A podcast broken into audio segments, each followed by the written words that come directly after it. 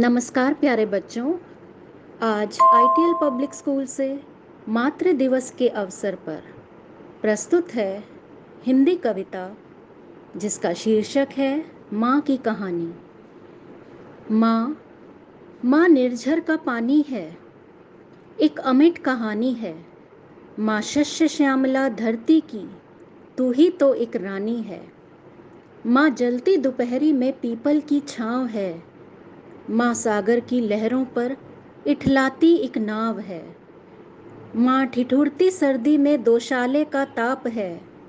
माँ श्रद्धा है, भक्ति है, गायत्री का जाप है। माँ माली है, चमन है, चमन का सुमन भी है। माँ खुशबू का झोंका है, बासंती पवन भी है। माँ अटपटे सवालों का प्यारा जवाब है। माँ दर्द भरी दुनिया में प्यारा सा ख्वाब है।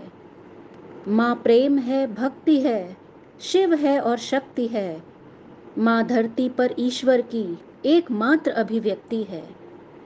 माँ जीवन का लक्ष्य है, ईश्वरीय पैगाम है। माँ सीता सावित्री है, शबरी है, राम है। माँ ब्रह्मा है, विष्णु है। माँ ओंकार है। माँ सरस्वती की विद्या और दुर्गा की हुंकार है। माँ वंदन है, चंदन है, धड़कन है, पुलकन है। माँ स्वर्ग सा घरौंदा है, घरौंदे में जीवन है। माँ पुण्य का पुरोधा और पाप का शमन है।